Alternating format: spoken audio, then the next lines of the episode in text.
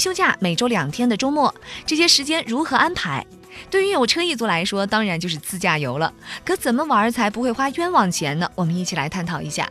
出行尽量选择走高速路，高速路路况好，真实距离近，事故引发的几率小。二阶路呢，路况通常不太好，基本都会穿城过镇，限速厉害。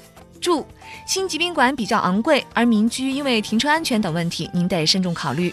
家庭公寓存在卫生和责任问题，并且来往人杂，隔音不好，影响休息。所以去到一个新的地方，单位的招待所是一个不错的选择。这些招待所设备不错，卫生也很好，安全有保障，关键还是价格便宜啊，标间都是六十到一百五十元不等。吃。